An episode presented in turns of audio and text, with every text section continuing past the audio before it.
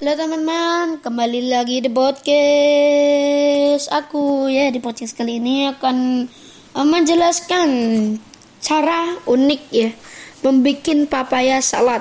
Ini mesti dijamin enak and spicy ya. Yang pertama adalah campur pepaya. Kita campur papayanya dulu. Terus bawang bombay, cabai merah ya.